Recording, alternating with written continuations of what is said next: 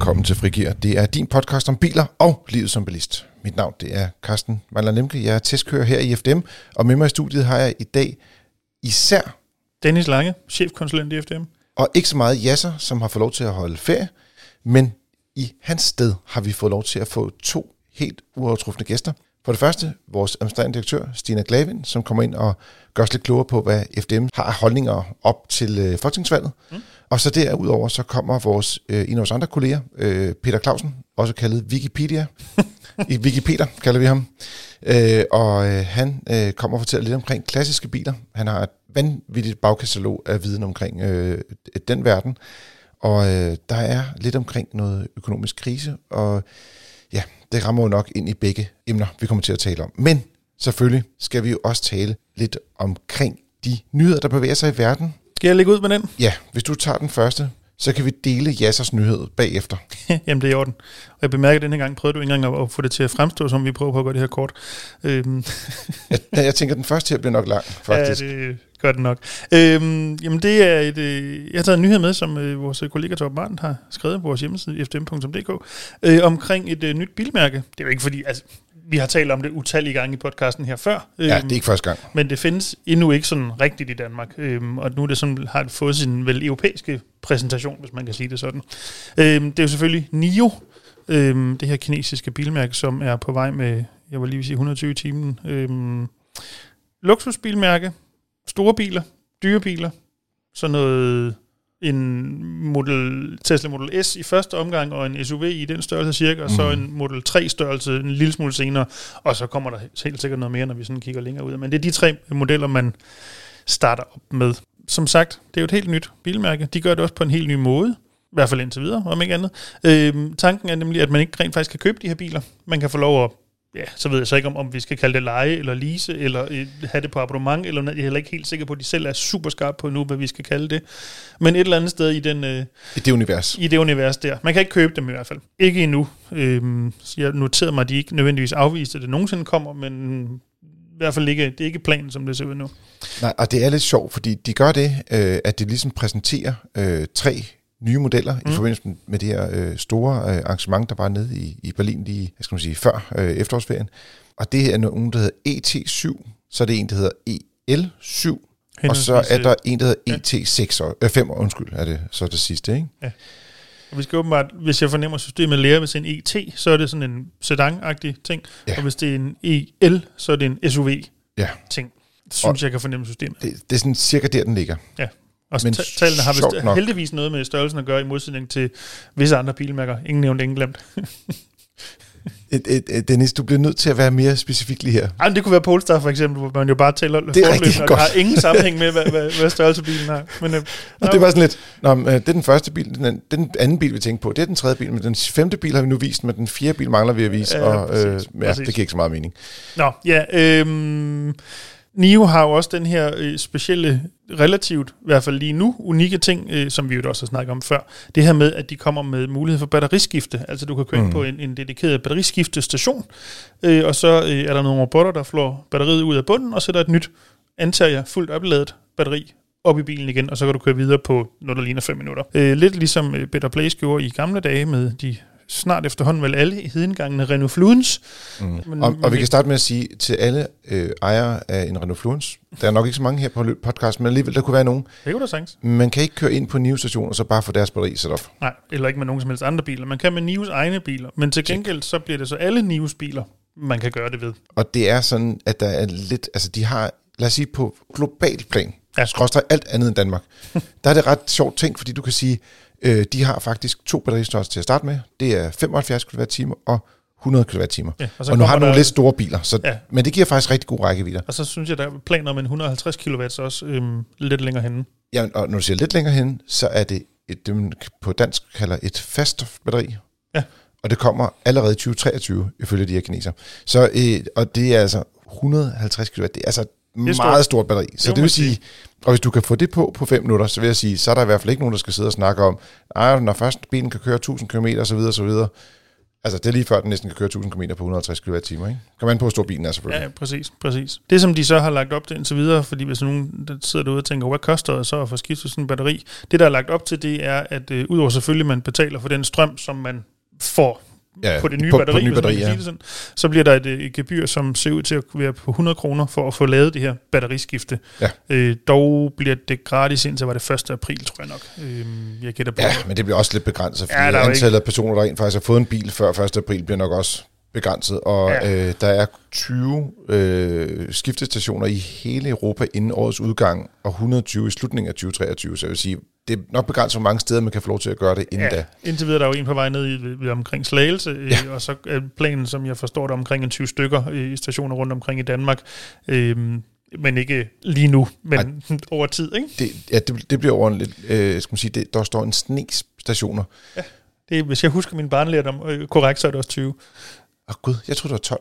Nej, det, er, det hedder noget andet. Det, det kan, hvis du har øh, svaret på det, så kan du sende det ind til podcast Skråstreg, øh, vi tjekker det på Google lige om 5 minutter. Vigtigt er, at øh, jeg var ude at køre i... Snes er 20. Hvad siger du? En snes er 20. En snes 20, godt. Jamen øh, igen øh, øh, har du ret, øh, hvilket er selvfølgelig er voldsomt irriterende. Øhm, I forbindelse med vores tandestest, øh, hvor det var, at vi var for et par uger siden, der var Nio også til stede, mm. men der var de med deres nuværende øh, virkelig store SUV, der hedder ES8, øh, og den kommer også senere i en ny generation. Øh, den, den første var kun blevet solgt i Norge, den næste kommer også i, i flere lande, og den kommer så til at hedde EL8, lige så den også kommer i det her univers med, at en SUV ikke hedder noget med S, men en SUV hedder noget med L, Ja, det er vist noget med, at Audi har været lidt op på parkeringen over nogen. Ah. Noget kom til at hedde i de her tilfælde et eller andet S7 og et eller andet S8 og Ja, så videre. okay. Det Det kan var være, de det er der, den så ligger. med. Så, så har kineserne bare lagt sig ned og så taget et andet bogstav. Så jeg bare sagt, vi, vi tager bare el. Der er Så. masser af 28 stykker at tage, så det, vi har valgt et andet. Men øh, en af de ting, der var i den her bil, mm. det var øh, den, den lille assistent, der hedder Nomi. Ja, det var faktisk også der, jeg på vej hen. Øhm, fordi det er jo, hvis nu vi skal til at snakke om lige de her bløde ting, så Ej, men vi, den er så sjov. Jeg mener, det, det er det mest latterlige nogensinde. Ja, det er jeg glad for, du synes. Nomi er en, en lille bitte skærm, som sidder midt i bilen, og som kan dreje hen mod henholdsvis passageren eller føreren.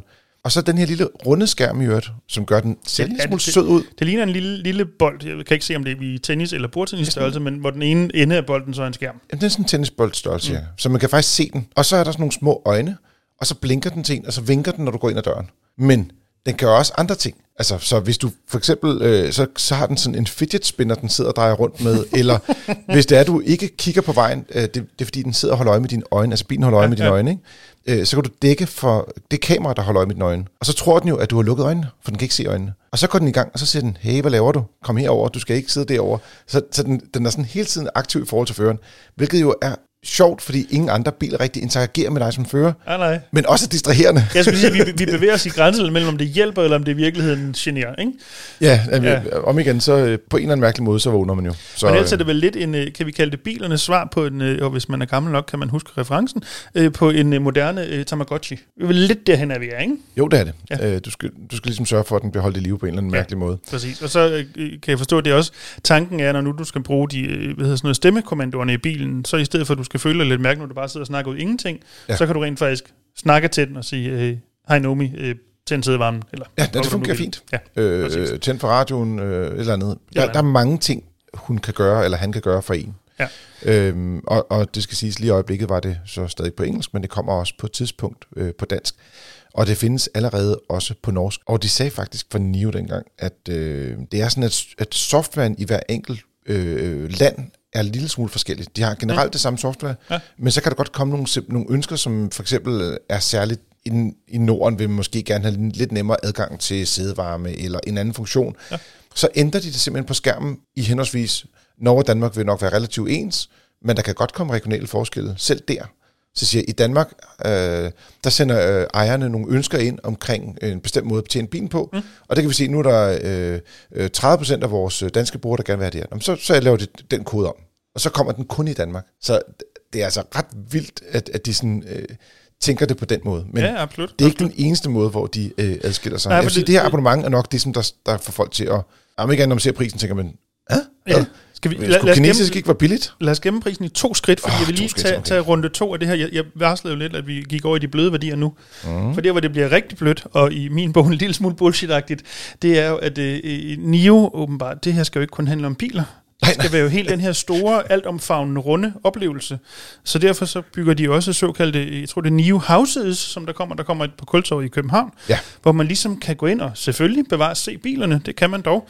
Øh, men Men også, siges, det er et hus, der er på to, altså 2.200 ja, kvadratmeter det, det, det, på Kultorvet. det er mere end en lille salgslokale. Det er en... Øh, Men det er også et sted, hvor der er...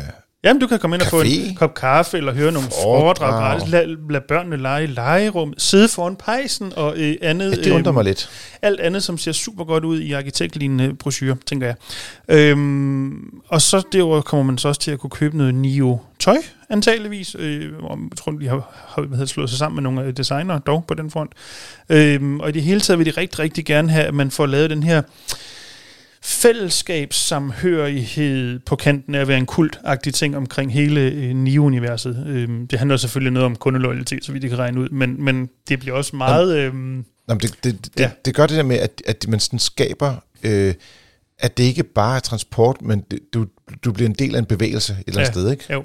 Og man er heller ikke... man, Man så ikke, også man kan ikke, være en lille bit smule bekymret for, når man tænker på, hvor, hvor bilen kommer fra. Ja, og så Men, man, øh, øh, ikke, man er jo ikke kunder i deres univers, man er users eller brugere. Ja. Ja. Men, men det kan også give lidt mening, fordi de har jo de her øh, forskellige øh, priser på øh, ja, øh, Er det, er det, priser, og kortere er, kontakter. ja, er, men er det priserne, vi skal til nu? Lidt, det bliver vi næsten nødt til at trille hen af. Ja, men lad os gøre det. Lad os gøre det. Øhm, hvor skal vi starte hen? Skal vi starte i den, i den værste ende, var jeg lige ved at sige? Øhm, den store... Øh, Jamen, jeg, hvis, hvis, hvis jeg skal SUV? sige, hvad synes du er det værste? Er det de dyreste eller de billigste biler? jeg synes jo, de alle sammen er dyre. Ja, jeg synes faktisk, det værste er den billigste. Så de har en bil, som svarer til en Tesla Model 3 skråstreg BMW i4, som jo Ja. ja. er øh, blandt de mest solgte biler i, i skal man sige, øh, elbiler i øjeblikket, i hvert fald Tesla Model 3 er. Ja. Øh, og der har de sådan en løsning, hvor det er all-inclusive, øh, altså hvor du har alt med På nær strøm. på nær selve strømmen. Ja. Og så skal du give, øh, øh, skal man sige, fra, vil jeg mærke, 8.200 kroner ish. Ja, hvis du skal have det store batteri, så skal du give 11.400. Ja, men, men selv en Tesla Model 3 har ikke så stort batteri. Ja, nej, men Så det, det er mere bare for at sige, men, men wow, det eneste, der hjælper, det er en lille bitte smule. Ikke helt, men en lille bitte smule, det er forsikringen inkluderet. Det er jo trods alt har en eller anden større værdi, men det er ja, stadig især har nogle dyre øh, Tesla Model 3 ejere fundet ud af, hvad det koster. ikke? Ja, lige præcis. Så. Øh, nå, hvis vi så tager den anden ende af skalaen, den her øh, EL7, altså øh, SUV'en, øh, der er vi oppe i sådan noget, lidt under en BMW X5 øh, mm. Størrelsesmæssigt. Øh, den kan man så... Ja, jeg tror, det er der omkring, faktisk. Ja. Jeg tror faktisk, Torben har skrevet, at den ligger mellem X3 og X5, men, ja. Ja. men det er deroppe af i hvert fald. Øh, hvis man vil have det store batteri, øh, så øh, snakker vi om, øh, hvis man gør det over 12 måneder, så er øh, månedsprisen øh, 15.400 kroner plus strøm. Så er det også betalt. Det vil sige, at du på et år betaler på den anden side af 150.000 for at øh, have, ikke engang have, have adgang til den her bil.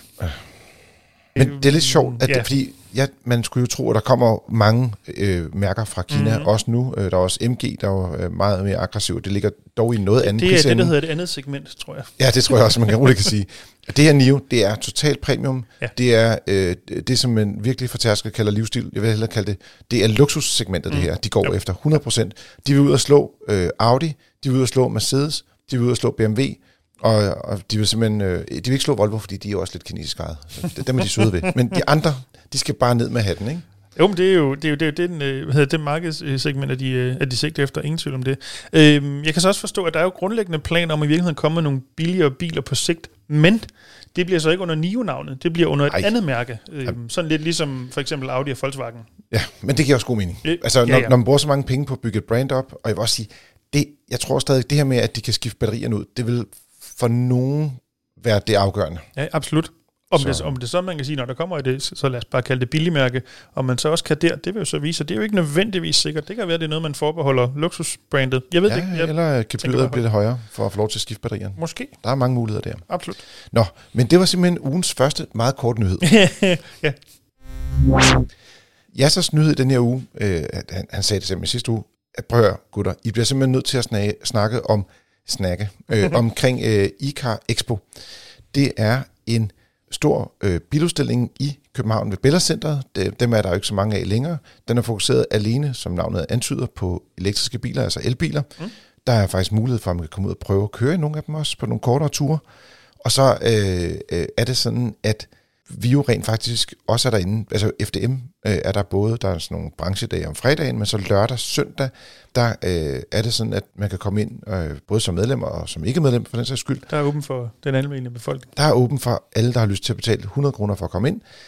Dog, hvis man er medlem øh, af FDM, så kan man få 50% rabat, og der ja. er en kode, som man kan finde i FDM Motor på side 96. Ja. Øh, og vi kan ikke sige koden, fordi at så vil andre også kunne få den her rabat. Ja, vi, vi prøver lidt at holde koden rent faktisk til medlemmer. Øh, Præcis. Så ja.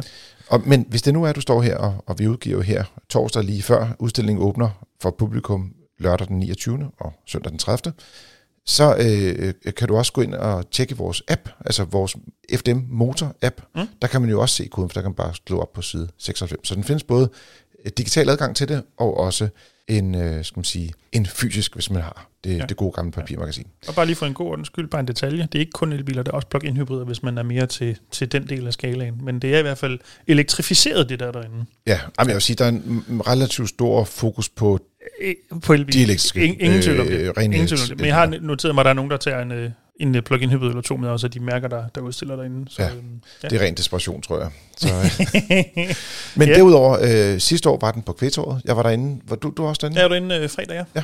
Og øh, øh, det var fint, men øh, man kan godt se, at det var sådan lidt, lidt småt, og der manglede også nogle bilmærker. Og i år der er der virkelig blevet øh, skruet op, og der er, er, er mange af de bilmærker, som ikke var der sidste år, som øh, kommer i år.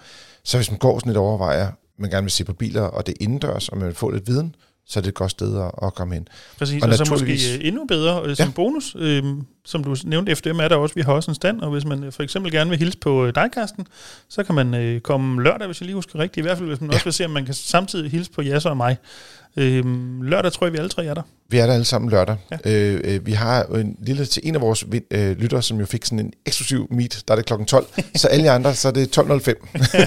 så kan I komme hen og snakke med os. Øh, vi er, jeg er der i hvert fald øh, hele den eftermiddag.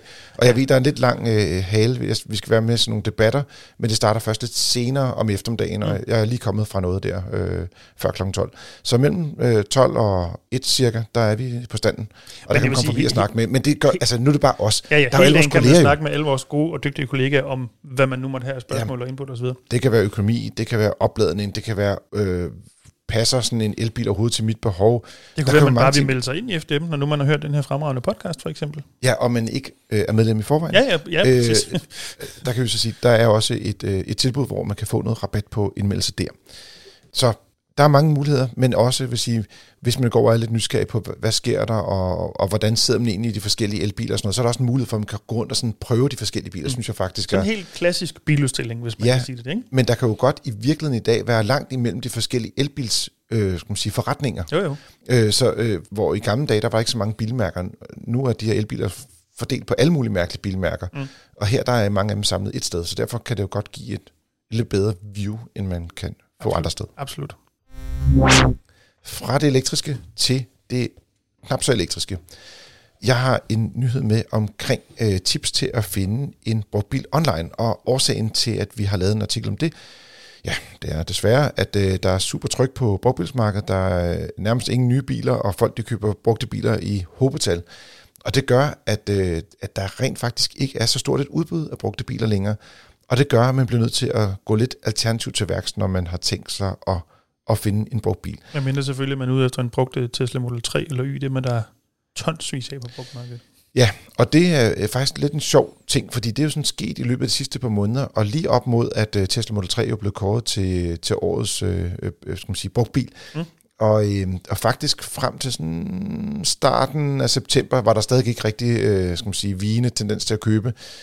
Men der har mange, der, der har vel købt de her næsten nye, jeg vil sige, det er næsten ikke en brugt bil, når vi Ej, taler om det, biler, der er under halvt år gamle. Er Tyskland, fordi der er blevet solgt med tilskud, Præcis. som vi har snakket om en del gange. Ikke? Og dem er der stadig mange, der er interesseret i. Mm. Men, og der sker også det, at uh, tyskerne kommer til at drosle ned for uh, det her tilskud efter uh, første i første. Så der er stadig lidt at hente i øjeblikket. Øh, men der er bare rigtig dag, mange, det... der har hentet biler til Danmark, og ja. det gør jo bare, at den her udbud efterspørgsel, den vender lige præcis på den model i øjeblikket. Præcis. Jeg så jo, at de øh, franskmændene nu har tænkt sig at skrue op for deres tilsvarende tilskud, så det kan være, at vi skal til at hente i, øh, i næsten nye biler i Frankrig i stedet for i øh, Tyskland. Jamen, det gør de også. Altså, de, de bliver hævet hjem fra alle ja, ja. mulige lande i Europa. Men det bliver så endnu mere interessant for Frankrig ja, fremadrettet. Ja. Ja. Jamen, øh, med, den glade, med det glade budskab kan vi så gå videre. Ja, øh, nej, nej, men det synes jeg er godt, fordi det er jo netop, det var, det var bilen, der ligesom skiller sig en lille smule ud mm. fra de andre ting. Og jeg tror, årsagen til, at der lige pludselig er kommet sådan en lille pause i det her med at købe elbiler, det er, at strømpriserne i august måned og også til del september har været lidt højere, end de har været nogensinde i hele verdenshistorien. Så derfor så er der mange, der er lidt bekymret for, om det er blevet så dyrt nu at købe strøm, at det faktisk er dyrere at køre på, el, øh, køre på benzin. Ja, så kan der også være nogle folk, der helt generelt er ude blevet presset på privatøkonomien på grund af de stigende, for eksempel energipriser, måske lige at sætte bilkøbet lidt på hold. Lige jeg har sagt, nu. skal vi købe en bil nu til 300-400.000? Ah. Ja, ja, nok ikke så godt. Nå, men hvis man er ude efter en brugt ja. bil. Så mit allerbedste tip til at, at kunne finde øh, en drømmebrugt bil, det er simpelthen bare at løfte budgettet. Og hvorfor er jeg ikke overrasket? du ved jo, det er det samme, jeg siger hver gang. Ja, det er rigtigt. jeg vil sige, der er to årsager til det. Øh, ikke øh, på Tesla 3, men næsten alle andre brugte biler er jo steget, altså Tesla er jo generelt set også steget i pris, mm, øh, men, men de er blevet dyrere, end de var for et par år siden. Så hvis du for tre år siden havde købt, lad os sige, du plejede at købe en tre eller fem år gammel brugt bil, og så var du vant til, at for 200.000 kunne du få en eller anden mm. mellemklassebil med masser af udstyr, whatever så er det jo bare sådan, at de biler i dag, de koster bare 20 eller 30.000 kroner mere. Ja. Så hvis det er, at du gerne vil have den samme vare, som sidste gang du skiftede bil, så bliver du bare nødt til at være forberedt på, at det kræver nogle flere penge. Og eller, at du bliver nødt til at justere på årgangen og sige, at så tager vi en bil, der er to eller tre år ældre. Præcis. Øh, øh, fordi biler taber cirka 10% om året, og ja, det er sådan, måske er det sådan halvandet til to år, man skal købe ældre biler mm. i, i det her prisleje omkring ja. 200.000. Ja. Men det er jo selvfølgelig ikke det sjoveste bare at gå ud og betale flere penge eller få en ældre bil. Så jeg tænkte, vi er også nødt til at finde nogle andre tips til folk. du, du, du stoppede ikke der? Nej, jeg tænker, det, der, der, må, der må simpelthen findes noget mere. Øhm, I virkeligheden så er det jo sådan, at mange flokkes om de samme biler. Der er mange biler, som, øh, som har en høj popularitet. Mm. Og så kan det være en god idé, i stedet for bare at sige, at vi har kørt Octavia før, nu skal vi Octavia igen, eller Golf før, nu skal vi køre Golf igen, eller Toyota, et eller andet, øh, Auris, som blev til Corolla osv. osv så kan det være en god idé at gå ud og kigge på, hvad findes der af alternative modeller. Enten kan man læse vores øh, sammenligningstest, hvor man siger, nu ved man, at man altså har købt Octavia. Hvad for nogle biler bliver den sammenlignet med? Mm. Og så kan man se på, hvad koster de alternative biler. Alternativt, så øh, kan man gå ind og kigge. Det er sådan, at mange brugtbilsforhandlere, øh, hvis ikke det er en mærkeforhandler, men en, så at sige, en klassisk brugtbilsforhandler, så er de specialiseret sig et eller andet. Så øh, biler til familier, som har 130.000 eller til 200.000 mm, at købe ja. ind for så når du kommer derud, så vil de typisk faktisk have mange konkurrenter stående derude. Så når man først er der, så prøv nogle flere biler, også bare for at finde ud af, om nogle af konkurrenterne har noget at byde på, som du ja, måske har overset. Så har man at sammenligne med, hvis man kan sige det sådan. Præcis. Og nogle gange, så kan det jo godt være, at nogle af de biler, som er lidt mindre eftertragtet, faktisk står lige mm. en tand billigere. Ja. Og dermed kan man komme ind i et budget, hvor man føler, at man stadig har det godt. Så øh, er det jo sådan, at øh, på nogle biler, så ryger de ret, altså de billigste biler bliver solgt hurtigt, de dyreste biler står til salg længe. Så derfor så skal man være sådan lidt, enten skal man bare sidde hele tiden og søge efter biler, hvilket er øh, nok rimelig nørdet og meget kedeligt. Så det er der dog også mennesker, der gør. Det er der også mennesker, der gør, men, men øh, det har man også små robotter til at gøre. Og mm. det er sådan noget, man for eksempel kan kalde en prisagent. Øh, og, og, eller også kan det være en favorit, at man lægger en bil ind, som man tænker, ah, den, den der bil kunne jeg godt være interesseret i, men jeg vil ikke købe den nu, jeg vil købe den, når den er blevet 20.000 billigere mm. eller 10.000 billigere. Mm. Så kan man markere den som favorit, og så kan man følge prisen over en lidt længere periode, indtil man synes, at nu, nu vil man gerne slå til, eller nu kan man se, at forhandleren har haft bilen til salg i to måneder, nu må han være mør for et bud, der ligger mm. 10.000 under. Men der er også de her prisagenter, hvor man siger, jamen jeg vil godt søge efter den her bil i det her prisleje, og så sætter man nogle kriterier op, og så hver gang der kommer en bil til salg af den type, så får man en, en e-mail, og så kan man være blandt de første, der er ude og, ja. og byde på en, på en billig bil, kan man sige. Ja. Jeg ved ikke, om der er nogle andre ting, som du sådan tænker. Altså, der, vi har jo flere øh, råd, og man kan gå ind og læse artiklen inde på fdm.dk. Øh, der har vi ligesom taget det meste med, og man kan selvfølgelig altid ringe ind til Jasser, når han kommer tilbage fra ferie selvfølgelig. øh, og, ja, det, øh, og hans kolleger ikke mindst. Lige, lige nu tager han den ikke. Nej. Hvis jeg sådan lige skal tage jurahatten på et kort øjeblik, ja. øh, så er der jo nogle ting, man med fordel lige kan have en mente, hvis man kan sige det sådan. Øh, fordi det er jo ikke alle, hverken biler eller forhandlere, der er lige, hvis man kan bruge det udtryk. Øh, der er jo nok nogen, der i sin tid og gennem tiden har prøvet at enten købe en bil, der viser sig at være et sminket lig, eller for den der skyld handlet med en forhandler, der så var en krejler, når viste sig bagefter. Det er jo desværre kendt. Øhm, dels kan man jo selv tjekke efter nogle af de her ting på nettet på forhånd, øh, i det, der hedder udhængsskabet på øh, ankenævn for biler, øh, mm. og tilsvarende er der også i forbrugerklagenævn, der har en, en, en, den samme funktion. Øhm, og så kan man jo også, når man er medlem af FDM, jo, øhm, hvis nu man har, står derude og tænker, den her bil skal jeg have, enten inden man skriver under på slutsedlen, eller når man har skrevet under på slutsedlen med et forbehold, det er det sidste, der er meget vigtigt, for vores øh, juridiske kollegaer til at tjekke slutsedlen igennem, er alt som det skal være, er mm. der nogle problemer, er der for eksempel gæld i bilen, eller øh, hvad ved jeg. Er det den rigtige forhandler, du forhandler med? Præcis, præcis. F- findes det overhovedet det øh, CVR-nummer? Ja, og tusind andre ting. Øh, det, det er en, en, en rigtig god sikring øh, at man ikke øh, i hvert fald mindsker risikoen for, at man kommer til at stå med, med håret i postkassen. Øh, så det, det synes jeg jo til enhver tid, man altid lige skal have en mente, og hvis man alligevel er medlem af FDM, udnytte det, er jo en del af dit medlemskab, Ja, så det, det kan lige så godt... øh, Det er totalt åndssvagt ikke at tage den funktion med, når nu er ude at handle bil. Ja, jeg vil sige, hvis du står ved en forhandler, der nægter at lade, dig, lade FDM øh, kigge slutsedlen igennem, Og eller sende den til brugtbiltest, ja, eller, som eller også være en det, god idé. så er det da fremragende grund til at gå hen og handle et andet sted. Øhm, fordi det er der nok en grund til, at han ikke vil, hvis man kan sige det sådan. Og ellers så vil jeg sige, generelt, køb en Honda Civic, det er altid godt. Øh, øh, den er i øvrigt også øh, en aldeles overset øh, bil på markedet. Ja, og præcis. er der flere ting? Øh, er du i gang med at skifte bil, eller hvad sker der her, Dennis? ikke mere, end man altid er i gang med at skifte bil, sådan rent øh, Altid. imaginært, men ellers, nej, jeg er så ikke i gang Ikke- med at ikke skifte lige her nu. Hvis der kommer nogen og vil lægge øh, 400.000 for min Civic, så skifter jeg med det samme. Tag det som en opfordring. Øh, kan man selv vælge valuta, eller skal Ej, det ej, være det, kroner? Det, kroner. Eller, Okay, eller med euro faktisk Ja, det også må være også fint, gerne være. ja. Dollars er også fint. Dollar score sand. Pund.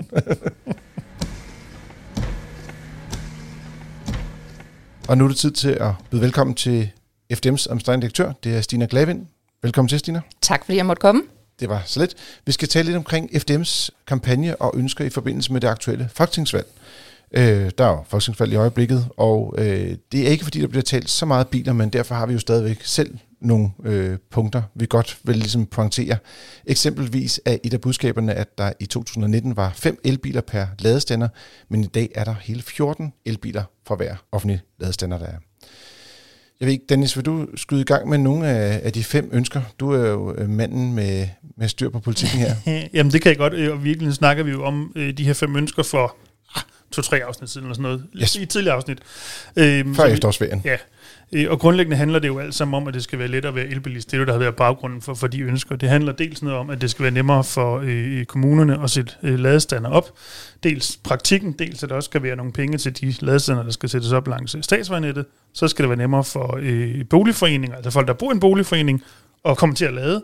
Øhm, og så er der noget omkring øh, vores ønsker til at skabe en bedre konkurrence til gavn for forbrugerne, altså i sidste ende øh, et lavere pris blandt andet øhm, på lademarkedet. Og så også, at det kan lade sig gøre rent faktisk at få sat de her ladestander hurtigere op. PT, så kan det tage rigtig lang tid, inden man får, om jeg så må sige, trukket ledningen frem til stedet. Øhm, Ja, godkendelser, Ja, etc. hele det der proces. Men det, det var meget, meget kort fortalt vores fem ønsker. Som sagt, vi har snakket om dem lidt før. Øh, Men det der sådan er, er kernen i, i kampagnen. Og Stina, så er det jo øh, interessant at høre, øh, hvad er tankerne bag ved den her politiske kampagne, som FDM er gået ud med? Ja, men altså FDM er jo både en forbruger og en interesseorganisation, så vi ser det som vores øh, opgave at varetage vores øh, medlemmers interesse, øh, også på det politiske felt. Og man kan sige, når der netop er, er valg, så synes vi, det er vigtigt, at vi markerer os med nogle relevante budskaber. Og så kan man selvfølgelig stille spørgsmål, jamen øh, hvorfor lige øh, gå ud med det her omkring øh, ladeinfrastruktur, og hvorfor er det vigtigt? Jamen øh, for det første, så har vi valgt øh, at tage, tage den debat, fordi vi netop ved, at hele klimaet øh, fylder meget for Danmark og for danskerne, også i hele valgdebatten. Og øh, når vi samtidig ved, at øh, transporten øh, i Danmark står for en tredjedel af Danmarks CO2-udledning, øh, og heraf består cirka 60% af den øh, udledning fra personbiler, så ved vi netop, at, at persontransporten vil være et øh, potentielt emne, der kan komme op. Og derfor så synes vi, det er vigtigt at være retningsanvisende i forhold til, hvordan vi i fællesskab kan løse den her problemstilling. Så det koblet med, at der er valg, og at klimaet er i fokus, har vi synes, at, øh, at, at så er det relevant at gå ud med de her budskaber netop på, på det her tidspunkt man kan sige, under en valgkamp. Øhm, måske især under en valgkamp kan det være svært at trænge igennem til, til politikerne. Det kan jeg i hvert fald sagtens øh, skrive under på for den stol, jeg sidder i til daglig. Øhm, kan du sætte på på, hvad har vi gjort mere sådan, hvad skal vi sige, konkret for at få de her budskaber igennem, for at forsøge at, at råbe politikerne op? Ja, altså for det første har vi sendt et, øh, et brev til alle, alle ordførerne for samtlige politiske partier, og så har vi været synlige i, øh, i medierne, både på trygte medier, men også på de sociale medier. Mm. Så vi har gjort, hvad vi kunne, både for at, kan man sige, at, at råbe politikerne op, men jo altså også at kommunikere til hele den danske befolkning omkring, øh, omkring de her problemstillinger, så vi i fællesskab kan få, få fokus på det. I FDM der tror vi jo på, at, at øh, vi kan være medvirkende til at hjælpe den grønne øh, omstilling, når det handler om bilistområdet øh, i vej. Vi sidder og kan man sige, jeg ved rigtig meget omkring, hvad der er vigtigt for, for den danske bilist, og samtidig kan vi også hjælpe de danske lovgiver med at udforme øh, love og regler, så tingene kan hænge sammen og foregå øh, bedst og hurtigst øh, muligt.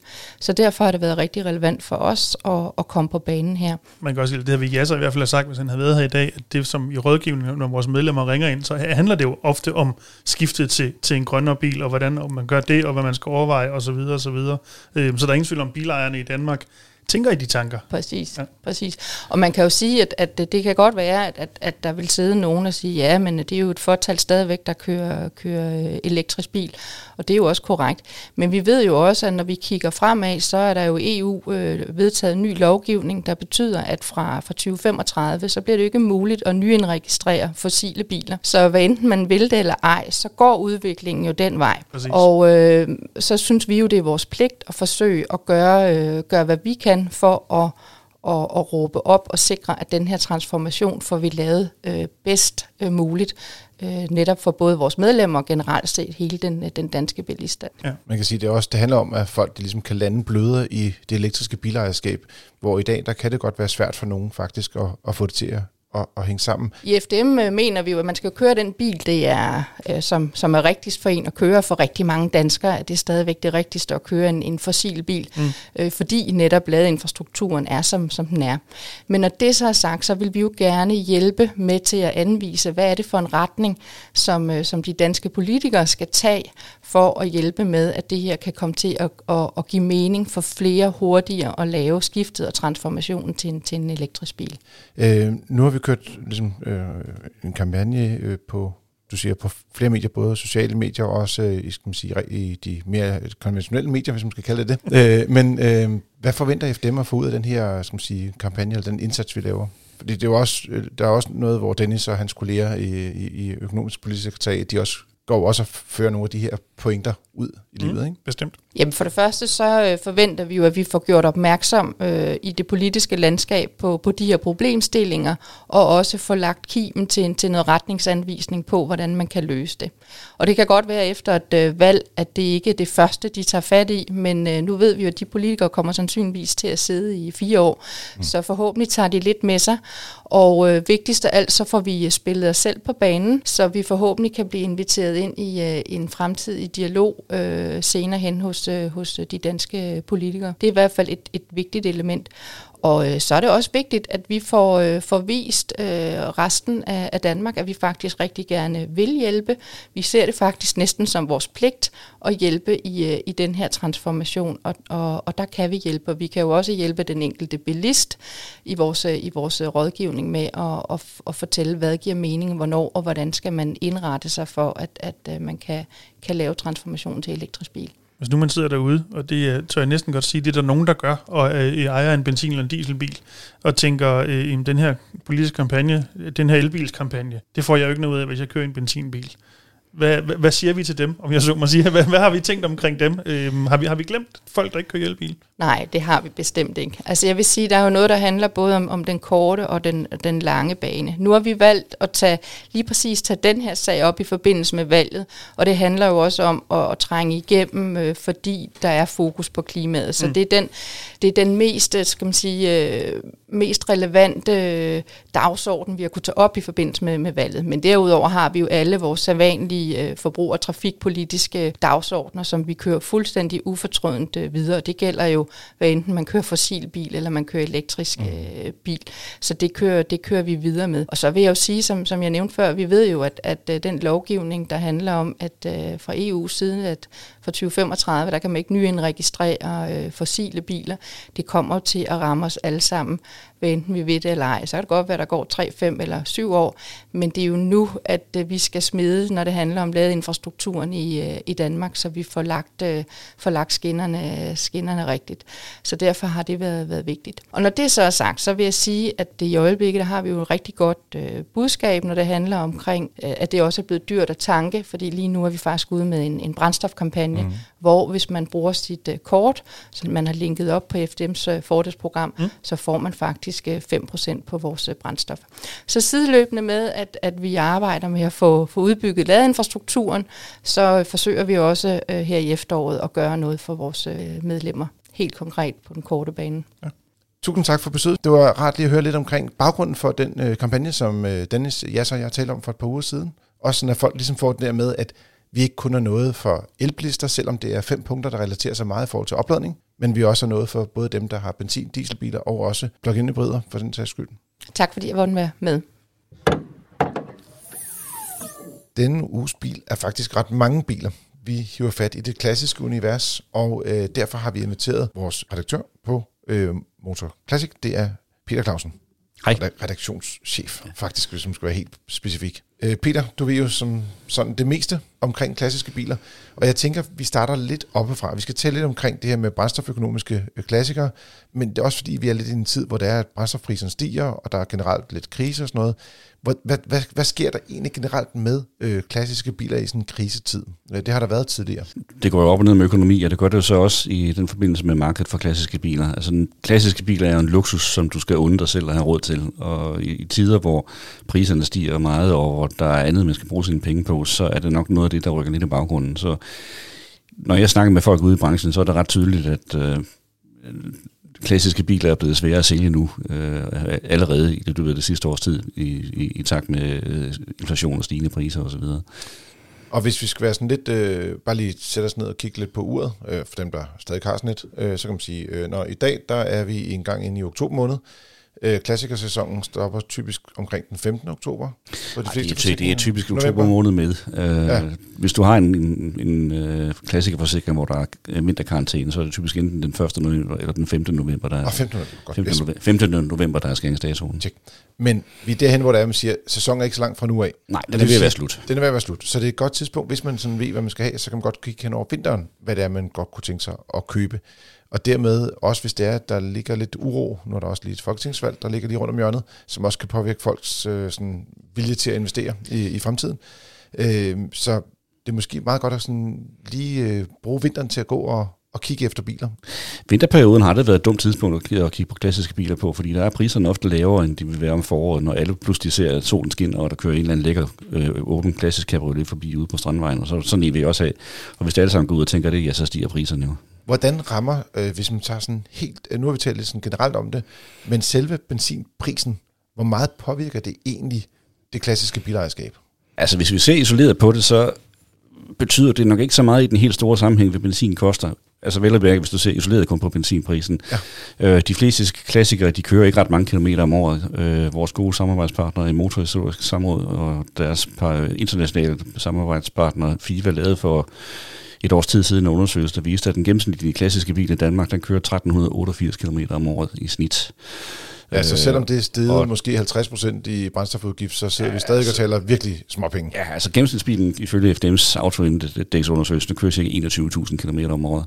Så kan det godt være, at klassikeren kører lidt kortere på literen, men øh, det er ikke benzinen, der som regel vil, der er besøgt. Hvis benzinprisen stiger med, skal vi sige, 5 kroner, øh, og øh, bilen kører 1.500 km om året, så er det under 1.000 kroner ekstra benzinudgift, øh, udgift, du skal have med. Så skal vi så have et spørgsmål. Men omvendt, men, ja, omvendt, omvendt vil man så også sige, at, at alt andet stiger jo også, øh, og så øh, hvis, hvis øh, dine fødevarer hen i supermarkedet er blevet 30% dyrere, og din mm. varmeregning er blevet flere dobbelt osv., så, så har det sikkert også noget at sige at betale 1000 kroner ekstra for benzin til den klassiske bil. Det kan være det, der i det store billede vælter læsset, hvis man kan sige det sådan, eller bliver det, gør det Ja, altså, eller også dråben, der får glasset til at flyde over, ja, og den lille tue, der vælter det store læs og så videre, ikke?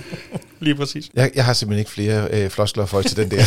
jeg synes, jeg klarer det så fint. Floskler er vi gode til her i huset. Ja, det, er sådan, det lever vi af. Men hvis nu vi skal tage øh, bladet fra munden, så i, i, for at fortsætte i den stil, øh, så er det sådan, at du har rent faktisk samlet en række af de klassiske biler, som er lidt kendt for i deres tid at være brændstoføkonomiske. Øh, og, og der er også sådan for forskellige tidsaldre, som man kan gå efter øh, nogle forskellige øh, interessante biler. Man kan gå ind og læse øh, artiklen inde på FDM.dk, hvor det er, at øh, vores kollega Karoline har lavet sådan en, en smart øh, bladerfunktion, som man kan se alle bilerne. Det er lidt svært at vise billeder her øh, i podcast. Så øh, Peter, kunne vi eventuelt få dig øh, til ligesom, og, eller skal vi starte, Dennis? Så får Peter lov til at være toer. Det, hvis du Har, synes. har du en, nu er jeg godt, øh, du, klassiske biler, det er jo ikke lige dit hjerte sted. Jamen, både og, ikke? Jeg forstår til fulde fascinationen for klassiske biler. Jeg er ikke sikker på nødvendigvis, at jeg selv, i hvert fald ikke endnu, kunne finde på at købe en, men det handler mest om, hvad skal vi kalde det, evner til. Dem har jeg ikke overhovedet til at kunne lave det, når det går galt. Øhm, og måske også, at jeg vil gerne have en bil starter hver eneste gang, og det er ikke nødvendigvis alle klassiske biler, der gør det. Øhm, Ah, hvis du lige holder den ordentligt, så bør den typisk starte. Jo jo, bevares, bevares. Men typisk er jeg mere, øh, hælder jeg mere til det der er nyt, end det der er gammelt. Men igen, jeg forstår det absolut til fulde. Øh, og jeg, man kan sige, jeg kan da også godt blive, øh, jeg ved ikke om vi kan kalde det blød i knæene, men måske sådan en smule rørstrømsk over de biler, jeg kan huske fra min barndom, øh, når man ser dem igen i, i en sjældent gang imellem. Så, øh, så Det, ja. er, det er fra nullerne, ikke? Så, ja. ja også lidt 90'erne måske. Ja. Ja, også 90'erne, og til dels også 80'erne i virkeligheden, eller faktisk i høj grad også 80'erne. Man kan også sige, at bilerne er jo også på vejen i lang tid jo, så det påvirker lidt. Du er bare Ja. så ung, Dennis. Det er derfor, jeg Ja, tænkte, ikke, men ikke, ikke så ung. ikke dog. så ung dog. Okay. er, er der nogle af af de øh, 15 biler, som du ligesom er faldet for?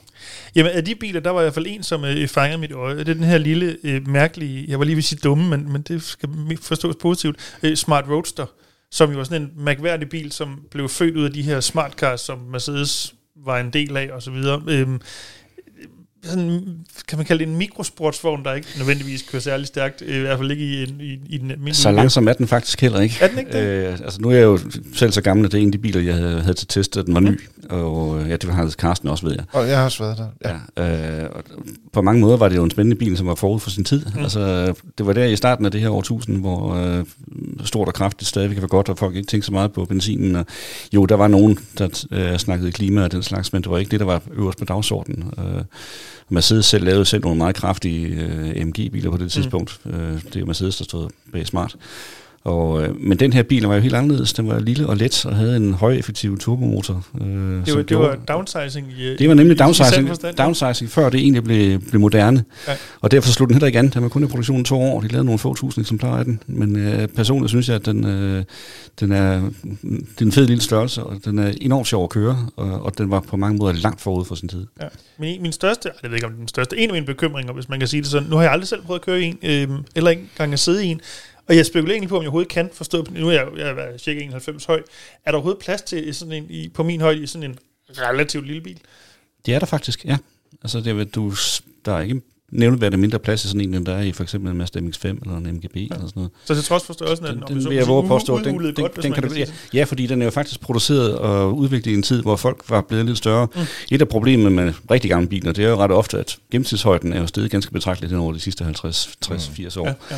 Og det har også påvirket bilerne. Og en så relativt moderne bil som en Smart Roadster, den er faktisk øh, indrettet til, at lidt større mennesker skal kunne sidde i den. Mm, cool. Så der er en chance. Og øh, der er også en sandsynlighed for, at den starter hver gang, fordi det er også en af de nyere biler, der er i den her samling det, af biler. det hjælper unægteligt på det. Jeg, jeg har sådan to biler, som jeg sådan lidt øh, øh, hopper mellem. Den ene, det er, øh, mine forældre havde øh, Renault 4, da jeg var barn, og øh, af en eller anden øh, årsag, 4 eller fem, eller hvor mange nu var, vi havde på et tidspunkt. Øh, Der var en, der kunne køre, øh, og resten af dem, de var enten reservebiler eller øh, reservedelsbiler.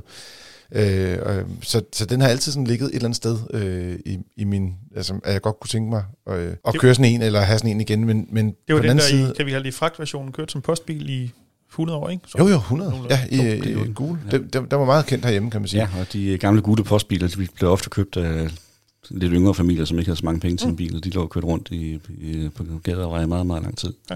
Men Det er faktisk en ganske fin lille bil. Altså, jeg, jeg synes jo personligt, det, er en, øh, det var en konkurrent til 2CV, som jo altid er en af de første biler, man nævner, når man, når man snakker benzinøkonomiske klassikere. Men der er måske lidt mere bil i en, i den her 4. Den har firecylindret motor og lidt mere voksen i det, og der kan følge lidt bedre med i trafikken. Altså lidt bedre. Hvis jeg sige. Jamen, jeg kan, jeg kan nemlig huske, at vi var ude at lave en, øh, for, det er for en del år siden, vi to var ude at lave nogle, nogle foto, eller øh, billeder, en billedserie af den her bil. Jeg tror, det var to biler sammen. Jeg kan ikke huske, hvad den anden bil Det var var. en 2CV. Det var en 2CV. Godt, okay, yes, godt, så er vi hjemme igen. Øh, øh, og, og jeg kørte den så ned, og det var sådan en af de øh, tidlige overgange. Ja. Og jeg kan huske, jeg plejer at være ok med at køre klassiske biler. Men jeg var næsten redselslagen, fordi den var så langsom. og hver gang der kom en lastbil forbi, altså kom forbi på, lang, på motorvejen, ikke? fordi at, så hurtigt kunne den ikke køre, så tænkte jeg bare, at det, det, det, det, var sådan, det var lige på kanten. Så jeg tror faktisk, øh, Peter, at jeg så følger den der, altså det jeg sagde, der var to biler, øh, begge er franske, den anden er Citroën 2 CV, som jo er kendt også i sådan genren af, dem, af de her journalister, som godt kan lide lidt køreglade biler at det faktisk er en virkelig fed bil at køre. En, altså en, ja. en Citroën 2 CV synes jeg faktisk øh, har smalle dæk, og virkelig, at du kan presse den, og den lægger sig ned i svingene, og den kører fedt. Altså, ikke uden at køre hurtigt, hvis man skal sige på den måde. Nej, tværtimod. Den er ja. jo faktisk endnu langsommere end Renault 4, som du snakker om. Altså, ja. Hvis du synes, at Renault 4 er langsom, så er der jo ingenting i forhold til, hvad en 2 CV er. Nej, men, øh, men den, den kører så radikalt anderledes med hele sin, som du selv siger, med dens øh, affjedring, bløde affjedring, og den krænger voldsomt som en supertank i havsnød svingen, og den har det der panelgearskifter, hvor gearne sidder helt anderledes, end du er vant til i andre mm. biler. Den har det der tag, der kan rulles tilbage. Præcis. Øh, så det, du, det giver du, noget du skænker faktisk det, ikke en tanke, at den er så langsom. Den er simpelthen bare kostelig sjov at køre, så den stort set ikke bevæger sig ud af flækken. Og nu ved jeg ikke, om det er alle, men jeg vil ude at tage billeder af en model for nylig, også til et andet nummer af Motor Classic. Og der pillede vi bagsædet ud. Eller var det forsædet? Der var et af sædet. Jeg tror, der bagsædet, vi tog ud. Og der, så kunne man tage det ud, og så havde man sådan sin egen lille piknikbænk med, ja, så man kunne sidde og kigge ja. øh, ud over landskabet, hvor man nu kører Ja, præcis. Den er på mange måder håbløst bygget, og den har en kollisionssikkerhed som et stykke, sol, øh, som et stykke sølvpapir, men, øh, ja. men den, er, den er bare så sjov. Altså. Så det var lidt der, hvor vi øh, kiggede hen og sagde, huh, dem kunne man måske godt drømme lidt om, øh, hvis man turde springe ud mm. i det, øh, Dennis. Ved det, men, øh, men Peter, er der andre af de her klassikere, som du tænker, øh, de er overset, eller de har sådan en eller anden særkende, som, som gør dem interessante? Altså personligt vil jeg sige, hvis du kigger ned på listen, så er det jo faktisk ekstremt forskellige biler, der er blandt dem. Altså, det, er, jo, det, er, jo, det er jo alt fra, fra øh, åbne klassiske britiske sportsvogne til de der, skal vi sige, mere klassiske økonomibiler, som 2 CV Renault 4, som du nævner. Og så er der også nogle øh, moderne japanske øh, sportsvogne. Mm. Øh, I Japan har de jo en, en meget speciel klasse af, øh, som kaldes K-cars. I Japan skal du faktisk, med mindre bilen er under 3 meter et eller andet lang, og har en motor på højst 660 kubikcentimeter og 60 hestekræfter, så skal du faktisk kunne bevise, at du har parkeringsplads til den. Og det betyder, at de små biler, der er mindre end det, de bliver mm. solgt i meget store tal derude. Og der er faktisk ganske avancerede sportsvogne blandt dem. For eksempel en Honda Beat, øh, som vi også er med på listen. Den er fra, det var, den er fra, den kom sidst i 80'erne, det var faktisk den sidste øh, bil, som Honda stifter selv godkendte til at skulle, skulle, mm. gå, skulle gå i produktion. Det er en lille centermotorsportsvogn, som simpelthen ligner en Ferrari eller noget andet, der har været en tur i en kogevask. Men det vil sige, det er faktisk lidt ligesom, at uh, Enzo Ferrari godkendte F40. Lidt ligesom det. Ja, sådan måske lidt mere overført betydning, ja. ja. Det, er, det, det er lidt forskellige køretøjer, vil jeg sige. Med japansk kulturelle briller. ja.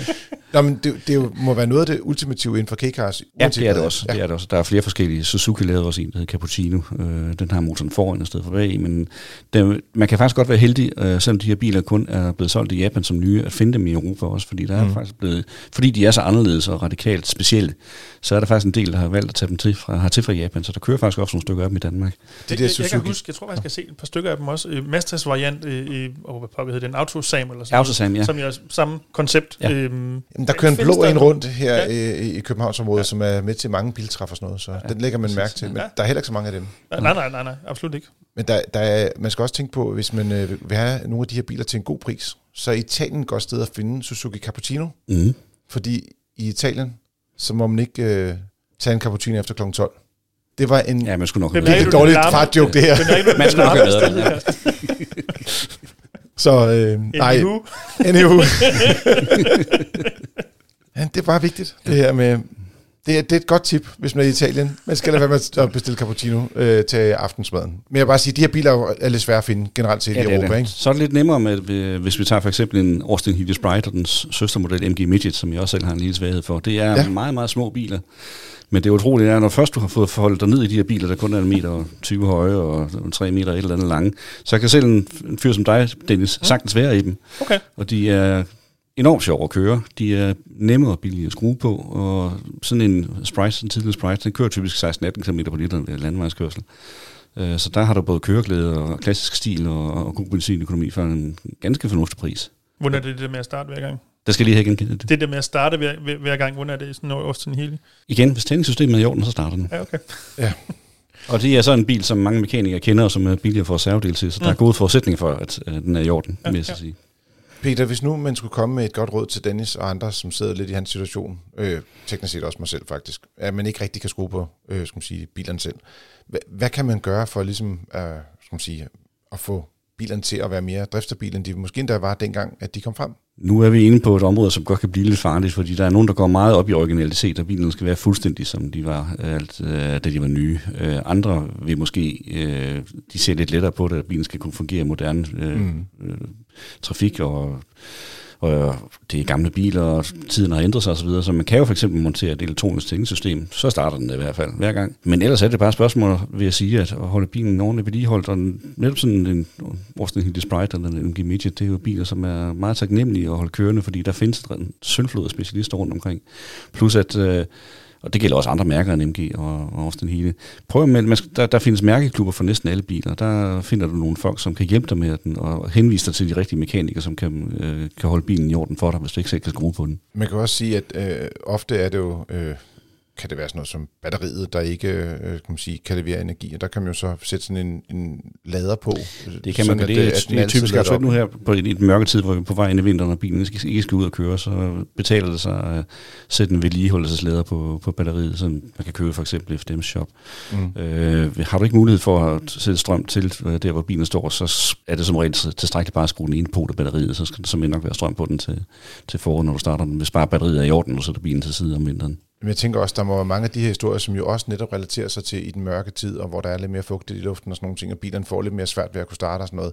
Men der bruger man jo ikke en klassiker længere. Nej, lige præcis. Og hvis du kun kører 1300 km om året, og du sørger for, at den bliver serviceret en gang om året, så risikoen for, at du har en klassisk bil, der ikke starter, den, den er også mindre. Mm. Og sandsynligheden for, at du overhovedet kører bilen i regnvejr og fugtigt forhold, som kan påvirke tændsystemet, den er meget lille. Det er jo biler, du hygger dig med, når det er godt vejr, simpelthen. Ja, i modsætning til i gamle dage. Ja. Men hvis man er inspireret, eller vil inspireres til at læse lidt mere om de her biler, så kan man øh, gå ud og finde Motor Classic 82, der netop er kommet på gaden. Mm. Og det er kendetegnet ved, at der er den franske Porsche 911 på forsiden. Alpine ja. A310. Ja, den øh, har vi lavet en større artikel om, og du har selv taget nogle rigtig flotte billeder til den, øh, til den artikel. Tak. Det er en meget anderledes bil, øh, så meget andet. Den, ja, du kalder den den franske Porsche 911, den har også, de har også mange lighedspunkter. Den har en 6 motor bag, ligesom Porsche 911 har. Mm. Øh, og det var også den, som Alpine ville konkurrere med det, der lavede den. Men den omvendt, så er den også helt anderledes. Den har glasfiberkarosseri og sin helt anden måde at køre på, øh, sin helt, helt anden stil, og så er den ovenkøbet betydeligt mere sjælden end en, end en Porsche 911, for der, der er kun lavet 12.000 af dem. I, i alt? Ja. Det, det er ikke møjt der? Nej, det er det faktisk ikke. Jeg har altså været en af mine egne favoritbiler, og det var en stor fornøjelse at lave den artikel. Jeg vil sige, det er, det er, de der Alpine, de har altså nogle øh, spændende modeller også, øh, A110 og sådan noget, ikke? Altså, som jo, de har jo den der rally-historie, som ja. øh, mange mennesker går enormt meget op i. Og apropos rallyhistorie, er der faktisk også en lille historie omkring en film, der er på vej. Ja. Så der er, der er flere klassiske øh, små øh, dryp. Øh, der, er vi så oppe i, der, er så, der er vi så oppe i 80'erne. Alpinen, vi havde fat i her, den var fra 1977, men øh, i, i 80'erne var rallysporten faktisk meget spændende, for der havde vi det, der hed gruppe B-klassen med nogle ekstremt vilde biler. Og der er faktisk et, øh, nogle italienere og en engelsk filmproducer, som er i gang med at producere en film om øh, 1983-sæsonen, hvor Lancia og Audi kæmpede om verdensmesterskabet i rally. Den ser jeg faktisk meget frem til. Den skulle få premiere her i løbet af det nye år, og vi har været med til, til optagelserne i Italien. Så det kan du også læse om. Og ellers er der ikke at sige tusind tak for besøget, Peter. Selv tak, det er altid en fornøjelse. Så er det tid til ugens lytterspørgsmål. Denne gang har vi fået en mail fra X. Øh, det er en øh, politiperson, som øh, har skrevet ind til os og ønsket at være lidt anonym af hensyn til sit arbejde. Vedkommende skriver, Hej Frigær, tak for en rigtig god podcast med en rigtig god dynamik mellem jer, samt et passende tempo. Tak for det. Tak for det. X. Hvad er det? Men så siger han også, jeg har en ting, der relaterer sig til en artikel på TV2 Løje omkring det, der hedder ANPG-kamera, og der skal jeg lige have lidt hjælp, Dennis. Hvad betyder ANPG? Det står for automatisk nummerpladegenkendelse. Det er de her øh, kameraer, som politiet har siddende en række steder rundt omkring i landet, som scanner alle de biler, som der kører forbi og øh, gemmer øh, oplysninger om, at nu har den her nummerplade kørt forbi. Her og der. Her og der, ja. Dennis Lange, det er dig. Det er mig. Udtaler sig kritisk om den, og i den forlængede slettefrist på 60 dage, ligesom spørgeren ikke rigtig forstår, hvorfor de skal være der.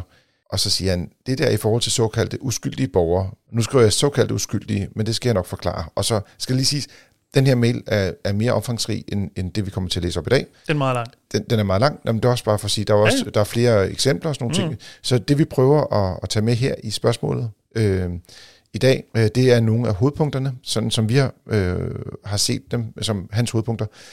Øh, men også fordi det er lidt interessant det her emne med, for det handler jo simpelthen om overvågning, og hvor meget overvågning man bør have, eller og kan have, og, og, og skal have i øh, et samfund som vores i dag.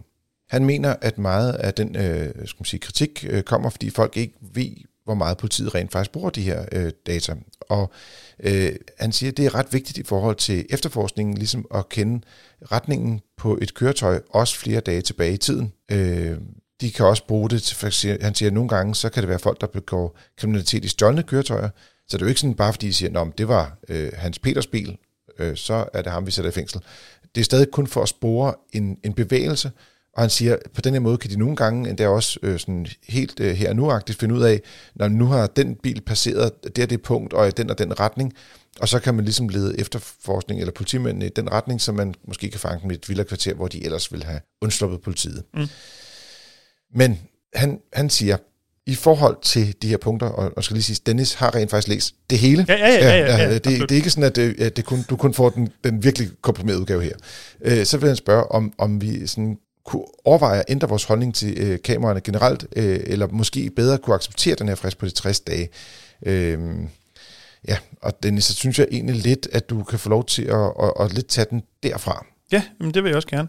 Øh, jamen det er jo, øh, det hele er jo et stort overvågningsspørgsmål. Øh, og, og hvis jeg skal starte i et hjørne, der er jo ingen tvivl om, at ANPG-kameraerne, sammen med en masse andre redskaber, er jo rigtig vigtige for øh, politiets opklaring af kriminalitet. Det tror jeg ikke, der er nogen, i hvert fald ikke dem, der sætter spørgsmålstegn ved overhovedet.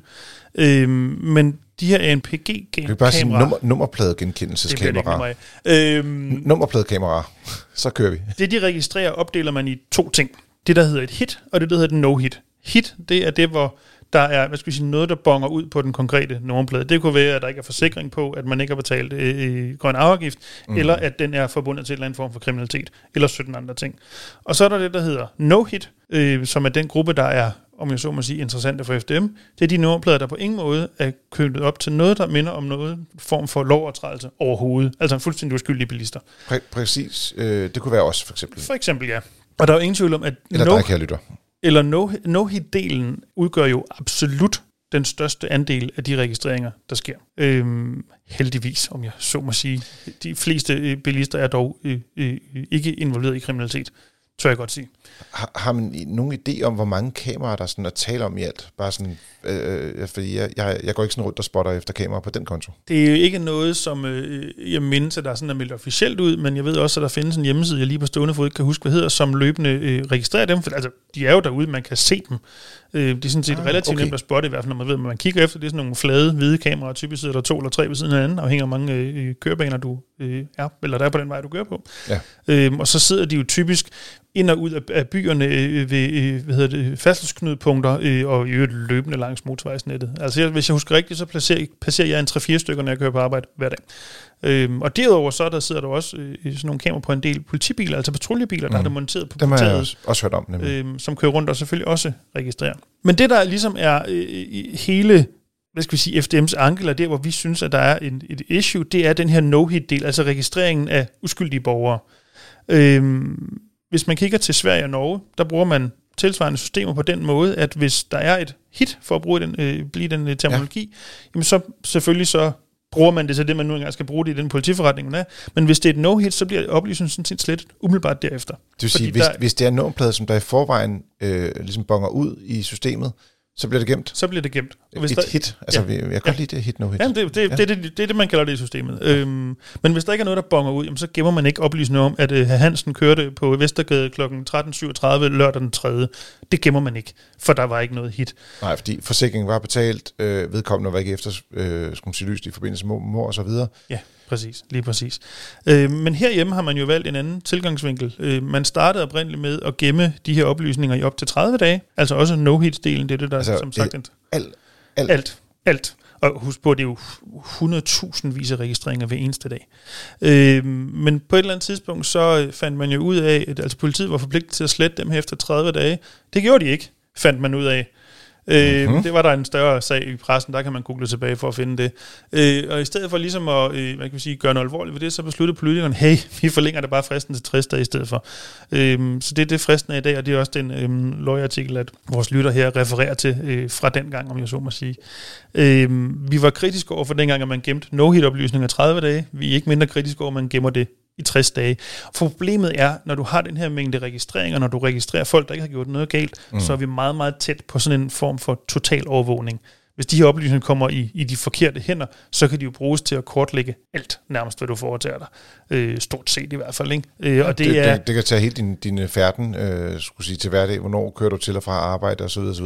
Ja, og det, det er jo... Google altså, nok også godt, nu de holder øje med os, men i så fald, hvis skal man sige, fremmede magter eller folk med dårlige øh, intentioner, de vil så også kunne bruge de her data, hvis de kan komme til dem ja. på en eller anden måde. Øhm, og altså, så kan man jo sige, at det kunne politiet jo aldrig finde på.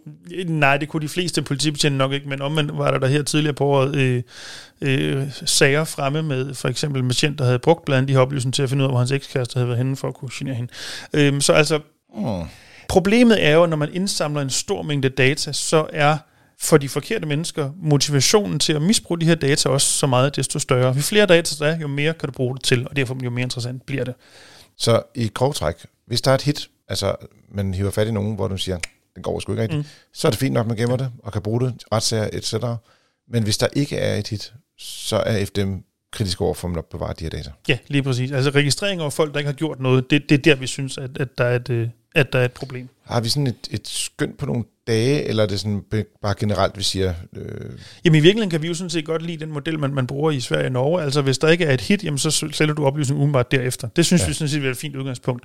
Om det så skal være fem dage på grund af nogle praktiske årsager, det kan vi måske godt ja, snakke om. det kan godt være, at der lige har været et, uhe, jeg skal sige, et røveri, og så siger, det er den her nummerplade, vi skal efterlyse, men det vidste de først, lad os sige, øh, hvis det, det blev først tastet ind måske en time eller to timer efter røveriet. Der, der må være en eller anden periode, hvor man siger, okay, nu skal vi følge den her nummerplade eller den, den ja, stil. Ja, ja, Så, men, men, men, men, det jo, men det er jo ikke 60 dage efter, at de finder ud af, hvad nummerpladen er på den bil, hvor man går ud fra. Øh, nok ikke, og så ellers må man jo så som politi bruge nogle andre værktøjer. Altså det, ja. er, jo, det er jo, vi er jo tilbage i sådan lidt en, øh, og tilgive mig endelig, men, men en Kina-tankegang, at, at Mm. Bare fordi du kan registrere alle dine borgere i hovedet og undskyld mig røv, betyder ikke, at du skal gøre det. Øhm, for det bliver det her meget, meget overvågningssamfund, mm. hvis man gør det. Det er en, øh, det er en glidebane. Det er en glidebane. Yes, og på den, øh, KX, så fik du øh, FDM's take på det her med, øh, hvorfor vi ikke er så glade for overvågning af borgere, som har rent ment i posen, skråstrej, rent faktisk har betalt deres forsikring og ejerafgift på bilen, og ikke har været ude at røve en bank. Du er det til Frigir. Det er din podcast om biler og livet som bilist. Husk at trykke på abonner ind i din podcast-app, og anbefaler os gerne til en ven, så vi kan blive gode bilistborgere alle sammen. Ikke kun en lille ja. bitte kreds af os, der lytter til, til Frigir her, og har nogle spørgsmål, øh, og det kan være om alt. Det kan også være, at du gerne vil ud og købe en ny bil, og du øh, går over lidt bange for, hvad skal man gøre på brugtbilmarkedet her nu, eller en ny bil med i forhold til leveringstider. Hvilken variant af en Honda Civic du skal købe? Præcis. Så kan du skrive til podcast og så vil jeg bare sige uh, tak til dig, Dennis, for at være med. Og tak lige måde. Vi har også en lille tak selvfølgelig til både Stina og også til Peter for at have været med tidligere i podcasten. Og til dig, kære lytter, tak fordi du også lytter med, og god tur derude.